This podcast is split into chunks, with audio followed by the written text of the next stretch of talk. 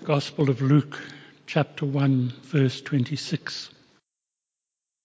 In the sixth month, God sent the angel Gabriel to Nazareth, a town in Galilee, to a virgin pledged to be married to a man named Joseph, a descendant of David. The virgin's name was Mary. The angel went to her and said, Greetings, you who are highly favored. The Lord is with you. Mary was greatly troubled at his words and wondered what kind of greeting this might be. But the angel said to her, Do not be afraid, Mary, you have found favor with God. You will be with child and give birth to a son, and you are to give him the name Jesus. He will be great and will be called the Son of the Most High. The Lord God will give him the throne of his father David and he will reign over the house of Jacob forever. His kingdom will never end. How will this be, Mary asked the angel, since I am a virgin? The angel answered, The Holy Spirit will come upon you, and the power of the Most High will overshadow you. So the Holy One to be born will be called the Son of God.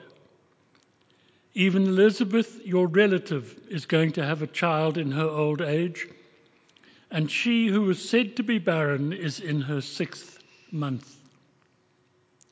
For nothing is impossible with God. I am the Lord's servant, Mary answered. May it be to me as you have said. Then the angel left her. At that time, Mary got ready and hurried to a town in the hill country of Judea, where she entered Zechariah's home and greeted Elizabeth. When Elizabeth heard Mary's greeting, the baby leapt in her womb, and Elizabeth was filled with the Holy Spirit. In a loud voice, she exclaimed, Blessed are you among women, and blessed the child you will bear. But why am I so favored that the mother of my Lord should come to me? As soon as the sound of your greeting reached my ears, the baby in my womb leapt for joy. Blessed is she who has believed that what the Lord has said to her will be accomplished. And Mary said, My soul glorifies the Lord and my spirit rejoices in God my Saviour, for he has been mindful of the humble state of his servant. From now on, all generations will call me blessed, for the Mighty One has done great things for me. Holy is his name. His mercy extends to those who fear him, from generation to generation. He has performed mighty deeds with his arm. He has scattered those who are proud in their inmost thoughts. He has brought down rulers from their thrones, but has lifted up the humble. He has filled the hungry with good things, but has sent the rich away empty. He has helped his servant Israel, remembering to be merciful to Abraham and his, and his descendants forever, even as he said to our fathers. Mary stayed with Elizabeth for about three months and then returned home. Well, let's pray and we'll have a look. Father, we thank you for your word. We thank you that we can gather like this. Thank you for this time that we can set aside. We do pray that you'll help us to enjoy, Lord, um, your word, to enjoy one another's company, to enjoy your spirit working. So equip us, Lord, convince us, help us to love the Lord Jesus Christ even more. And we pray this in your name. Amen. Good. So we are doing little snippets all over the place about Christmas. So we thought we'll look at some passages that, um, at least I haven't really looked at them in depth, and looking at it from a slightly different angle. Normally, when you preach through a book kind of systematically, you kind of try and stick with the flow rather than uh, pick up on some of the interesting details. So I thought we'll do Luke chapter 1 and we're going to do Luke chapter 2 next week and we're just going to play along, do a bit of Christmas stuff uh, this year. All right, so we'll start with outrageous stories. An idea. Have if any one of you heard some outrageous stories? And when you hear an outrageous story, what is your reaction? So I found an outrageous story on the internet.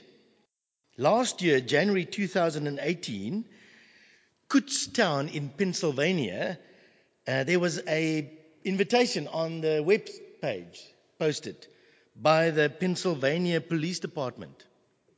Please come and get drunk at the police station. Everybody was a bit shocked. Everybody laughed and joked and kind of didn't take it seriously. And then one or two people went to the police station and said, Is this for real? Is this a hoax? Is this. And the police said, No, no, it's, it's for real. Please come to the police station and get drunk. So we don't have to go and catch you wherever you do it normally. No, what the whole idea was about, they wanted you to come, and if you are between the ages of 25 and 40, uh, you would have to sign a kind of a, you know, liability waiver and uh, have a sober companion with you, and then they will give you enough liquor to get you seriously drunk, so that the rookie policeman can practice on seeing how to treat somebody who's drunk, and, uh, and so that they can have real life experience uh, for the season that was, you know, happening. Fascinating, isn't it? So there was quite an interesting outcry about this. Um, a number of people were very upset uh, that the police could do such a thing, but not for the reason why you think. They were upset because the majority of the people fell outside of the age bracket of 25 to 40.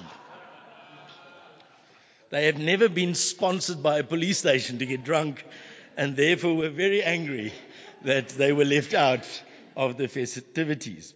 Fascinating, isn't it? I mean, it sounds so weird, you kind of don't want to believe it. Uh, take it a bit of a more serious one. Can you remember where you were on the 9th of September 2001? 9 11 2001. Can you remember where you were? It's one of those stories that really just kind of etched in my mind.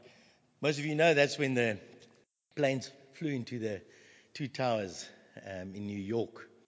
Uh, we were actually at Synod at that stage, and we were sitting in session, as they call it, and uh, listening to whatever. I can't remember what they discussed because you don't listen to those kinds of things. Um, you just kind of sit there, and somebody ran in and shouted, America is under attack! America is under attack! And I will never forget my first reaction. I looked at my watch and I thought, this is not the 1st of April. It ain't going to work with me. This can't be true. So they said it's serious, serious, and we kind of most of us ran out. Across the street there was a little cafe with a small little TV, and we stood there and we just saw these flames. And I still thought, nah, man, this is a movie. You know, this is not for real. I mean, America can't be attacked. And uh, over the next couple of days, I was like a zombie sitting in front of the TV, 24/7, watching as the story unfolds. Um, massive, isn't it? I mean, it's so it's so bizarre. You you you don't want to believe it. You can't believe it. You come up with instinctive other explanations for an outrageous story like that. I don't know if you can remember where you were and what you were thinking and what you were doing. But remember, that kind of hit me uh, quite hard. And so today, fascinatingly enough, there's a lot of people that are still trying to explain what happened there in different ways. Major theories. Now it was Bush who did this with the help of people. I mean, they're fascinating. The facts are there, and yet lots of people are arguing about did it really happen and was it a thing that came from outside? Was it pinned on Osama bin Laden? Was it orchestrated by the American government? I mean, all sorts of theories. Some people still find it hard to believe that it actually, in that sense, happened. So I take it, if there was ever an outrageous story, then we are now in that season Christmas. Have you ever thought about how ridiculously outrageous the Christmas story is? We've just read it. A young girl, maximum 15 years of age, living in Nazareth. Do you know where Nazareth is? Anybody know where Nazareth is? Of course you don't, because nobody knows where Nazareth is. Nazareth is a no place town in a no place little section of the Middle East. Here's a girl, 15 years old. She is visited by an angel. You believe that? The angel says to her, Listen here, you are going to have a child all by yourself without a man. And it's going to be God who's going to impregnate you. And that kid that grows in you is going to be holy. And he is going to be God's son, the, God, the son of the Most High God. among all the other gods. And he will be the king of Israel and he will rule forever. Very easy to believe. we, we believe because we grow up with this stuff, isn't it? But just think, you, think you're hearing that story for the first time. Here's the story about this incredible thing happening. It's outrageous, isn't it? I mean, it's insane in one sense. Who would believe that? I mean, do you believe in Thor? Thor came to earth to save us from the other people who attacked us. Doesn't that sound so similar? The gods up there has come down to earth and he's come to rule and reign on our behalf. Sounds almost as ridiculous as that, isn't it? So I take it, as they say, familiarity breeds contempt. Or we just say, oh, of course, of course, of course, there's angels flying around bringing messages of supernatural births. Um, and when your daughter comes home and says to you, you know, uh, Gabriel came and said, it's going to be like that. You're going to say, Of course, yeah. I mean, that normally happens this time around of the year. Angels bring messages that you are going to be pregnant even though you're a virgin, and everything's fine. Let's just move on to the next story. Just imagine what it must have been like for them to tell them, hey, listen here, something weird has happened here. I'm pregnant, I'm 15 years old, I'm not married, and it's God doing this. Very believable, isn't it? I mean, I'm sure you would have believed your kids come and tell you that. So I don't want to get too, but it's just fascinating. When you start to think, you almost just stop a little bit and think about what's going on. So let's have a look at Mary. Because a lot of people say, you know, you, religious types are very easily persuaded, isn't it? I mean, you get those who actually ask questions and are critical and skeptical, and then you get the religious types, which I assume you guys are falling into. Because, I mean, it's Christmas time and you in church, sitting here on a Sunday. So you are the easy believers. You believe things easily. No matter what it says, you'll believe it. So you are, shame, you know. Who are you guys? You will believe anything that anybody says. So let's have a quick squiz and just have a look at how Mary, in one sense, reacts to this whole thing and see if it is simply a question that she believes everything that she hears. Because it doesn't seem to be the case when you just look at some of the details, uh, and we're just going to pick up on them. I'm just going to encourage you because you're going to have to deal with this yourself and you're going to be out there in the world with people who will tell you, you know what, religious people, Christian people, they believe anything very easily. Uh, and so you may want to encourage them. So, there in your outline, I've kind of given you three basic responses that we see in this section of how Mary dealt with it. First of all, she was frightened and she was alarmed. So, have a look at verse 27. It says, um, he went to a virgin place to be married to a man named Joseph, a descendant of David. Uh, and the virgin's name was Mary. Verse 28, the angel said to her, Greetings to you, a highly favored one, the Lord is with you. And then verse 29, sorry. Mary was greatly troubled at his words and wondered what kind of greetings this might be. So the first thing she is, she is alarmed, she's shocked. She didn't recognize him to be an angel, it seems like it at first. Uh, she only later seems to discover later. Just for those of you who think angels got wings, angels don't have wings. Angel just means messenger. So here was a man standing in her room, standing wherever it is. We don't even told where exactly this is. We know it's in this little town, Nazareth. And he said to her, Oh, you are highly favored. The Lord is with you. And she's like, What? Highly favored, me, 15, Nazareth. Really? Sure? Is that what it means? What is all of this about? And it tells us here that she wondered, which is a little bit of a wonderful, wondered translation. The word really means she made a thorough calculation and audited everything she heard. this was not those one of wonder. We'll get to the wonder a bit later. Here she says, What? You hear the message? You're starting to calculate the possibilities a thorough calculation of all the facts as she had them in that stage, trying to figure out what on earth is this actually all about. So, in one sense, there was a little bit of doubt in her, isn't it? She was starting, what is this all about? What is this message? What does it mean? What could it possibly actually be all about? She didn't say, oh, oh, you, Gabe. Good to see you. Oh, thanks. I know I'm favored by God. And I know I'm going to get a, a kid. Glad you came to bring the message. She was like, shocked, alarmed. He says, Do not be afraid. She's not afraid at him. Listen carefully. She's afraid at the message. that he brings. Oh, you highly favored one, the Lord is with you. See what she's saying? She's not shocked that he's got wings and flame fire. She's not overwhelmed by him. She's overwhelmed by the message. You think, why would you be overwhelmed by the message? Oh, you who are favored, the Lord is with you. She said, What on earth does that mean? How do I calculate that? So there's an interesting thing. So she is trying to figure out what is going on. Our world tells us that people believe very easily. It doesn't seem like she believes very easily. We're going to see as the story develops, she's going to ask questions. She's going to listen to the answers. She's going to weigh up. She's going to go and investigate. And she's going to develop her understanding over this very short little period of what is actually going on. So that's a good thing for us too. We can do the same. We can actually encourage people not to just believe the story, just accept it, just believe. That's what we often say, isn't it? Just believe. She doesn't just believe. She's alarmed, she's calculating, she's wondering, she's trying to figure it out. And then he tells her that you are going to have a child. Um, and then she asks this very important question. And how is that going to happen? I've got no husband, and I'm a virgin. How's that going to be? That's interesting. I mean, very straightforward, logical questions. There's nothing weird about it. She's just saying, What? How are you going to pull that off?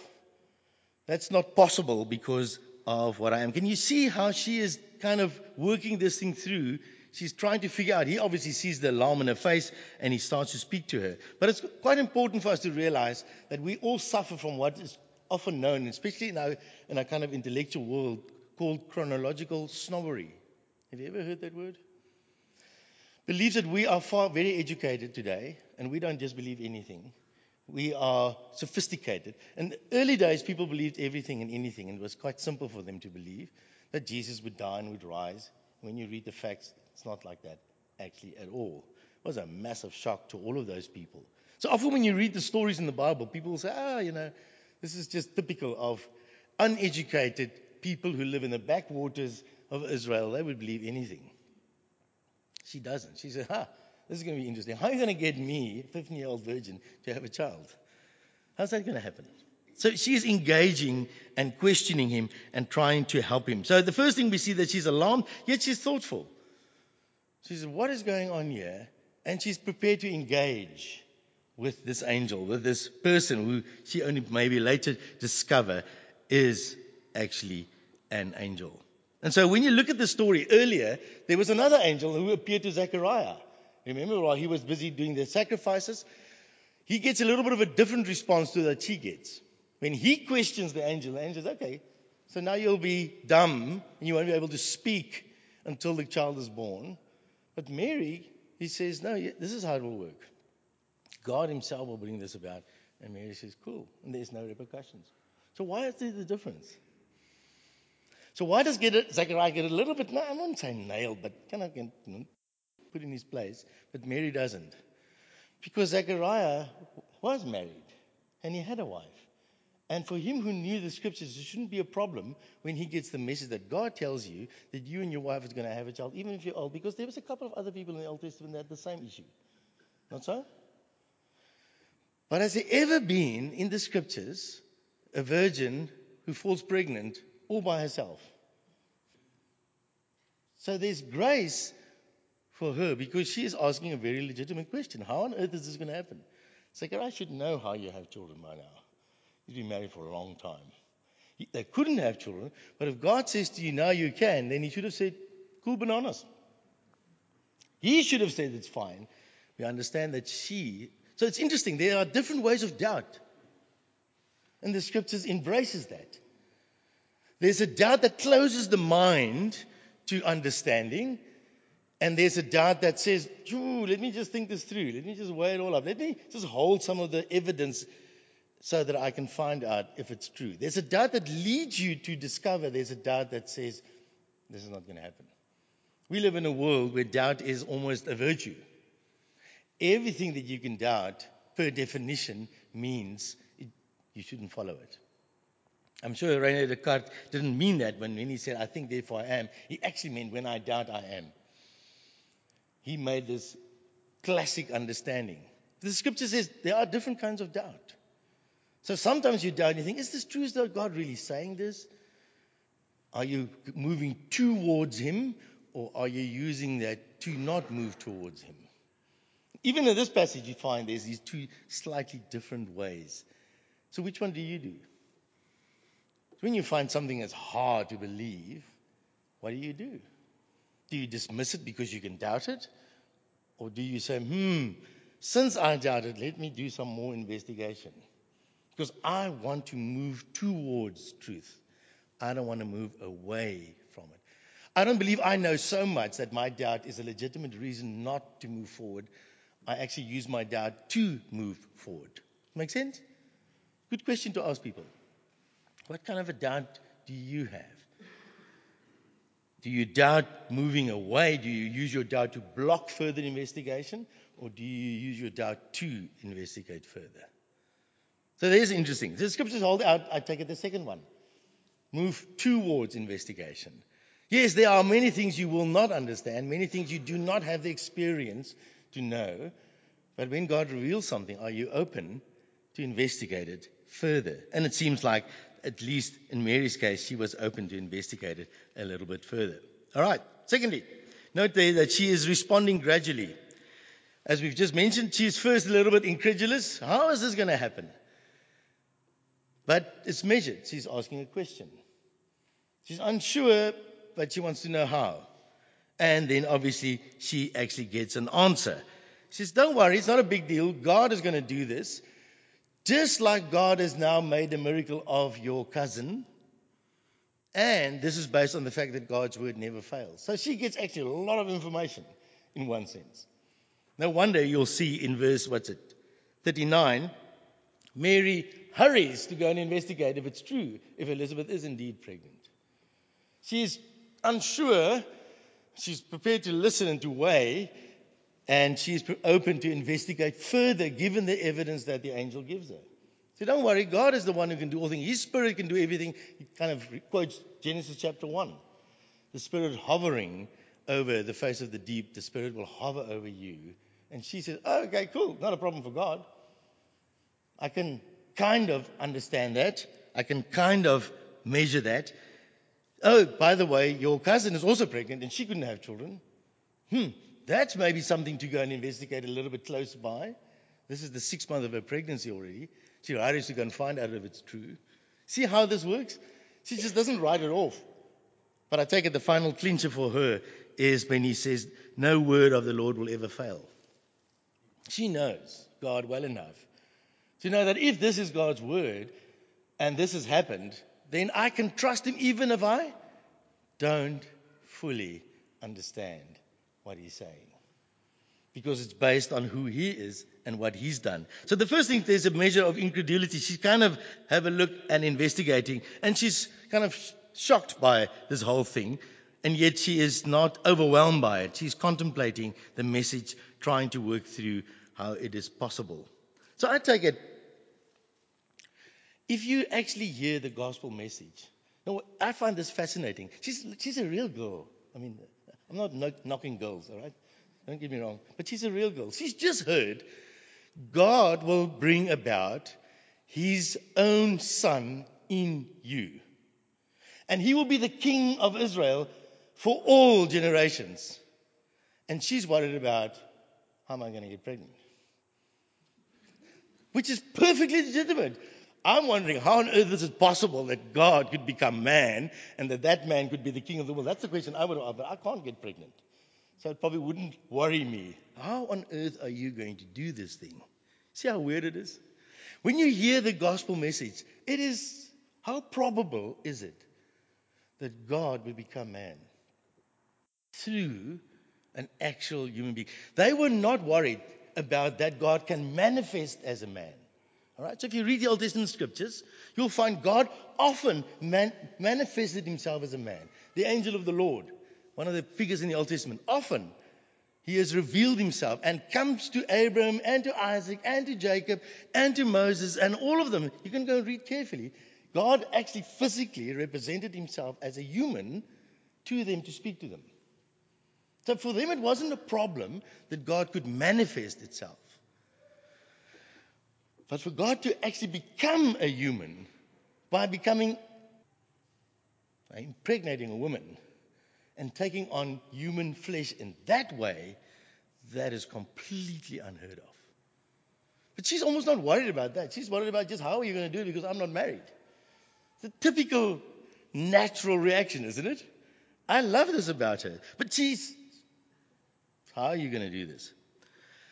Are you bit shocked about the fact that God has become human? It makes perfectly emotionally, intellectually, and experientially sense to you. Right? Of course. Hmm. Does happen happens often, like every other person, yeah? It just happens on a regular basis. Have you ever experienced anything like that? It sounds really ridiculous. It sounds like one of the movies. The gods have come down and now they are superhumans here among us. That's what it says. Are you shocked? A little bit. What? Really? God, who upholds the universe in his hands, becomes a baby. I mean, he's come in flames, and he's come in fire, and he's come in the angel of the Lord. Come as a baby? Really? I mean, what, what can you do with a baby? Whatever you like. All they do is eat and fart. God becomes a baby. That is really not something easy to get your head around. Once you've dealt with the incarnation, the death and the resurrection is very easy. If you battle to understand the death and the resurrection, it's because you haven't understood the incredible, mind bending reality of God taking on human life and limiting himself to that size. Well, it starts at that size, doesn't it? And it gets a bit bigger. It is really incredible. I wonder if you are shocked by that. I wonder if you are shocked when other people are shocked that you believe that God became human to save us. Are you shocked when others are shocked? When they just look at you and they grin? Are you really? Can it make perfectly sense to you that God would do something like that? It's interesting when you start to think about it. When you look through her eyes, you're starting to realize this is humongous. This is really massive. So there's a little bit of incredulity. Then she comes to the place of acceptance. As he explains this to her, she says, Okay, if it's the Spirit of God involved, which he has always been involved and made all things, if Elizabeth is actually pregnant by your intervention, and your words never fail, all right, here I am. Do with me whatever you want. I'm yours. She doesn't say, Oh, of course, I understand perfectly what that means. I'm so glad. I've been waiting for this and I understand your whole plan and purpose, and so here I am. She's just saying, Okay, you God, I'm not. I bow before you. Do to me as you want. Incredible, isn't it? That surrender. So here's the funny thing it's very difficult to grow as a Christian if you do not get to those little points of surrender, which are multiple. If God can become human, how that happens, I've got actually really no idea. But if it is possible, then I can surrender a little bit more of who I think I am and what I think life is all about. See what she's doing? She doesn't fully understand. We'll see that later. She's now first going to check out this, her cousin. Is it real? Is it for true? She's just committed herself to the Lord based on what she does know. God's Spirit has always been the one making everything. God, she tells her He's made new life and God's word never fails. Okay, based on that, all right, cool. I can give myself to it. Then she rushes off to her cousin to go and figure out is this for real? Is this actually happening? And she discovers that it does. And so she's growing in her understanding of how incredible this whole thing is. But that acceptance again is an incredible thing. To come to that point where I say there are certain things I do not fully understand, but I can accept that if it is God who has made all things, then it's possible that I can give myself to this. Do you know that? Can you encourage others to do the same? Can you help them to overcome the tendency we have to say, I want to understand everything perfectly, and it must make perfectly sense to me before I will commit myself to the fact that this may possibly be true. I doubt. So here we find how amazing she actually is helping us through this whole thing. And then she eventually comes to the exercise of what I would call their faith from the heart. So she has this interaction. She arrives at the house. Elizabeth, without her telling anything, Elizabeth says, Hey, when you came in here, this baby went bazook, went crazy inside of me. Because this baby recognized that you are the mother of my Lord. And that's really wacko. She confirms every single thing the angel has said. I'm pregnant. This baby recognizes that baby as the Lord and as my Lord. And how blessed are you? Look at that last uh, line 45. Blessed is she who has believed that the Lord will fulfill his promises to her. A little bit of more information, a little bit of more confirmation. That's often how God works, isn't it? He gives you a bit of information, you play with it, you doubt it, you kick it around, you say, okay, Lord, okay, all right. Yeah. That's it. A little bit more. You take that, you run with it, you investigate it, you explore that. Say, okay, Lord, a little bit more. Incredible how God works, isn't it? For those who are prepared to listen and to weigh and to doubt, and to figure out and to ask good questions. He is not offended by your questions. He actually encourages you to ask those questions as you move closer and closer and closer to where this is going. And so Mary says in verse 46 and 47, My soul glorifies the Lord and my spirit rejoices in God, my Savior. And so eventually she comes to this point of wonder and praise. Having it confirmed by her cousin that she is pregnant and that everything this angel said is true, she says, Wow. I am now ready to glorify him from my inmost being. I'm now not only have my mind shifted, my heart is shifted. Not only have I certain understanding in my mind, my heart is now rejoicing that he is my Lord and He is my God, and He is my Savior. He is the Lord that God has promised. And so she's in amazement. But look carefully, will you with me? So she's amazed with, about who God is, but then she's amazed at a second level, if I can use it, that God has taken an interest in her personally. So look at what she says. For he has been faithful, uh, mindful of the humble state of his servant. From now on, all generations will call me blessed. For the mighty one has done great things for me. Holy is his name. She is a little bit overwhelmed by the fact that this great God and Lord and Savior has been mindful of her. Are you in awe that God is mindful of you? Are you a Christian? Of course. Of course, I'm a Christian. What else am I? I'm not a Muslim. Very interesting. I remember it was this question that got me to become a Christian eventually. I just became a prefect, and at the same time, we were accepted by the church to be full members because we were 17. That's what you do by, in that tradition that I grew up in confirmation.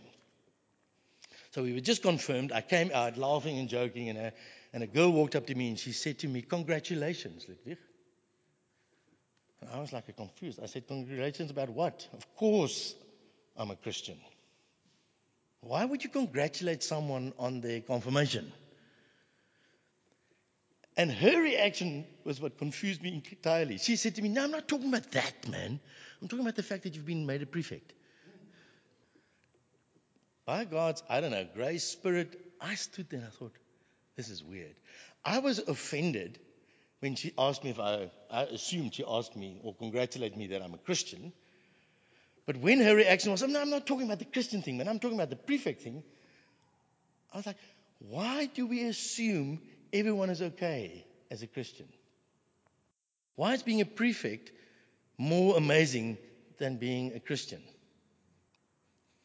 That's when I realized I'm not a Christian. I've been dunked. No, sorry, splashed. And I have gone to Sunday school and I got gold stars for all my exams. And I was in church twice on a Sunday until I was 17, 18 years old. And I was uh, frustrated that somebody would congratulate me on being a Christian. And then realized I probably should be thankful that they congratulate me because it is not a given that you are. But in the system that I grew up, it is. Are you a Christian? You say to someone, Are you a Christian? See how offended people are. How dare you ask me that question? Of course, I'm a Christian. Would you be offended if I ask you if you're a Christian? Or would you say, What? It is the most amazing piece of divine grace that someone like me can be a Christian. God has noticed me. And He has saved me. There is no, of course, in that sentence. Would you be offended if somebody asked you if you're a Christian? You know, most people I've asked if they're Christian are offended by it. Which probably means they think Christianity is a work that they do. I come to church, I believe, I read my Bible, I get baptized, I take communion. No awareness that this is something that God does. He has taken note of my humble problem. He has given me His grace in the gospel. He has sent His Son to become a human to save me. Me. If you knew me, you would think God must make, must be a joke. Why would he save someone like me? Are you amazed that you're saved? are you amazed that you are saved by God becoming man? Does it amaze you? Or is it, oh yeah, of course. Do it every year. Sing those old songs. Maybe you get a bit teary when we get a bit older because, you know, kind of Christian things. Are you amazed that you're a Christian? Do you stand in awe that God would take an interest in you and an interest in me? Have you really understood the gospel? God has done it. He started the work. He came to reach out to me. He started the work. He's doing the work. He'll finish the work. Are you amazed? It's interesting, isn't it? Old hat. Of course I'm a Christian. What else am I? So it's funny when you actually start to look at these things work them through. I wonder, have I really been convinced about the enormity of what this story is really all about? That God would come. And then she places herself in a whole line of people whom God has saved right through the ages, all the way back to the first one, Abraham. Follow the whole line back to Abraham. God has promised in Abraham that he will save every single one who calls upon his name. And I am in a privileged position in being the mother of God. And I need a savior as the mother of God. I mean, that's wacko.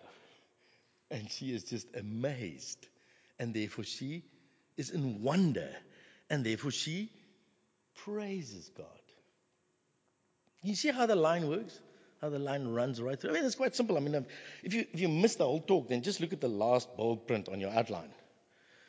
Faith in Jesus that grows by questioning, by accepting, by willingly surrendering, by wondering and praising, and then repeat. Is that true of you? Is that your faith?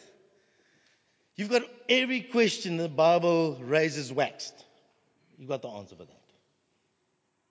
No perplexities in your mind, in your heart about the way that God rules this world. Simple, hey?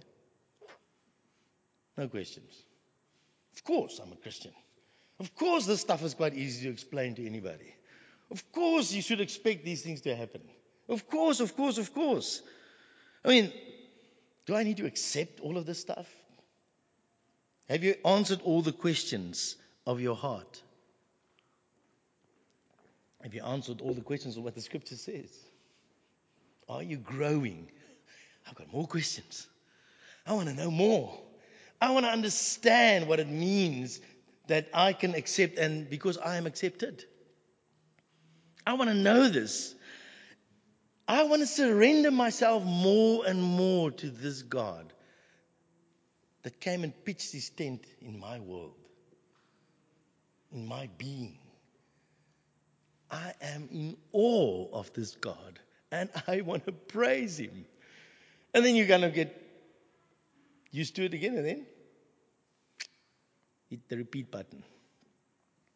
Spiral. Is that true for you? There's just so much to know. I wish I had more time to explore the incarnation. How is it possible that God could take an interest in me in this way? Me, of all people. Can I encourage you? Don't let Christmas pass. This is Christmas. I mean, we're basically doing, I know it's not in the Bible. It doesn't matter. We just steal it and make it part of our, our culture. That's fine. Do not allow this time when you have not so much to do, except for those who are moving into houses and those kind of things. Ask your questions. Seek and listen so that you may accept a little bit further down the road, so that you may more willingly surrender your life to Him. Maybe you should ask the question differently. Maybe if we've been in church so long we don't. Is there anything in the scriptures that God commands through Jesus Christ that you have a difficulty in obeying? You obey everything in the scriptures that Jesus says you should do. You see, I take it that we don't because we actually don't go through the system. I don't know it's a system, but you know what I mean. We don't actually engage. We're like, okay, I need to do this. Okay, I need to do this again. Why should I do this? What is so amazing about this command that God gives me? What would happen if I actually learn to surrender to this command in absolute wonder and worship? What will happen to me? What will happen to my heart? What will happen to my mind? What will happen to my body? What will happen to those around me? Hmm. I've got to stir you up. That's what the scripture says. Gather together, why? So that you may stir one another up to love and faith and good deeds. The good deeds is are you worshiping God now with more understanding and freedom and willingness than what you did when you committed your life to Him the first time? Or have you plateaued?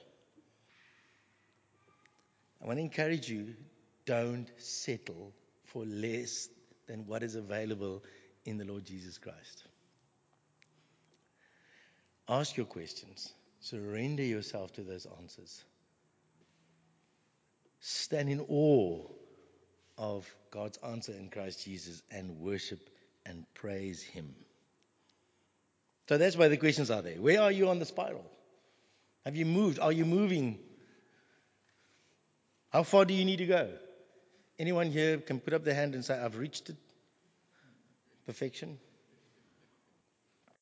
I'm in constant awe and worship of God. Hands up. Is it possible to even be? Maybe you say, ah, you know what? That's kind of hyperbole. It's over the top. Let me just get through it. I feel like it sometimes. I just say, Lord, you can come and take me now. Nothing's going to change. I'm not going to become any more godly and thankful and joyful in you than I am currently. So just beam me up. Take me. Denial of the wonder of the truth that there is in Christ Jesus. Can you allow others to go through the spiral? Or must everyone be where you are currently? Can you allow others? Or do you think the questions that you've got answered, everybody else must have answered? Can you standardize the Christian experience by your standard? Do you encourage others to ask their questions, to work through it so that they may surrender, so that they may believe, so that they may worship? Can you allow them to do it at their pace? Do you want to help others to grow? Do you want to invite others to explore and grow? See how amazing this is? This just keeps on going. So don't assume everybody's where you are, the great heights that you've reached in your theological development. Rather go next to them and say, What? Have a look at this. Explore this. Ask questions about this. I can see you're battling there. Don't get stuck there. Move on. Grow. That's what, in one sense, church is really all about. Is to help others grow in this entire process. That's what, I guess, Christmas, well, we call it, is all about. We have the opportunity to redo this with one another. I want to encourage you. What is it about this entire event that we've looked at this morning that really blows your mind? Do you worship God for that? Do you want others to know that too? Are you sharing with them, inviting them? That's how we grow one another, isn't it? As we help one another to understand the glory of what God has done for us in Christ Jesus. Let's pray together.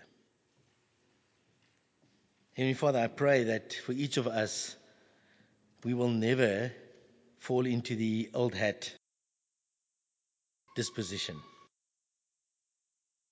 That's a dangerous thing for our own hearts to do that, Lord.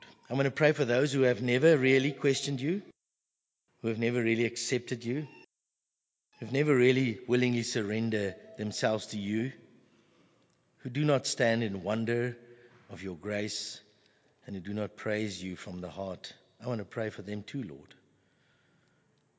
I pray that you will help them to figure out where they are and to come to you, come to another Christian, and ask you, help me to see why is it that I don't stand in awe of God's grace in Christ Jesus? What is it about my understanding that is lacking? What is it about my commitment that is shallow? So, Lord, we ask you to be gracious to us, grow us in the grace and the knowledge of our Lord Jesus Christ. Help us in this time when there's so much going on that we actually have the space to think these things through. So, to you, Lord Jesus, indeed belong all glory, for you are the Son of the Most High. You are the eternal King of Israel, whose reign will never, ever, ever end. You are the one that is so great, we cannot co opt you as our counselor or as our assistant. You are our Lord and our God, and it's before you that we fall down. It's to you that we surrender ourselves. We do not negotiate with you, Lord. We want to give ourselves to you. Stir in us deeper levels of understanding of the magnitude of your grace in Christ Jesus and of the future that it holds out for us. So thank you for this morning. Thank you for this very simple reminder. Things we've looked at so often. Thank you that we could stand still and just question these things in our own hearts and minds again. So to you, Lord, belong glory and splendor. May it raise many other questions. May it raise many more ex- times of acceptance and surrendering and wondering and praising. So, yes, Lord, to you belong all the glory and the praise. And do this in Jesus' name. Amen.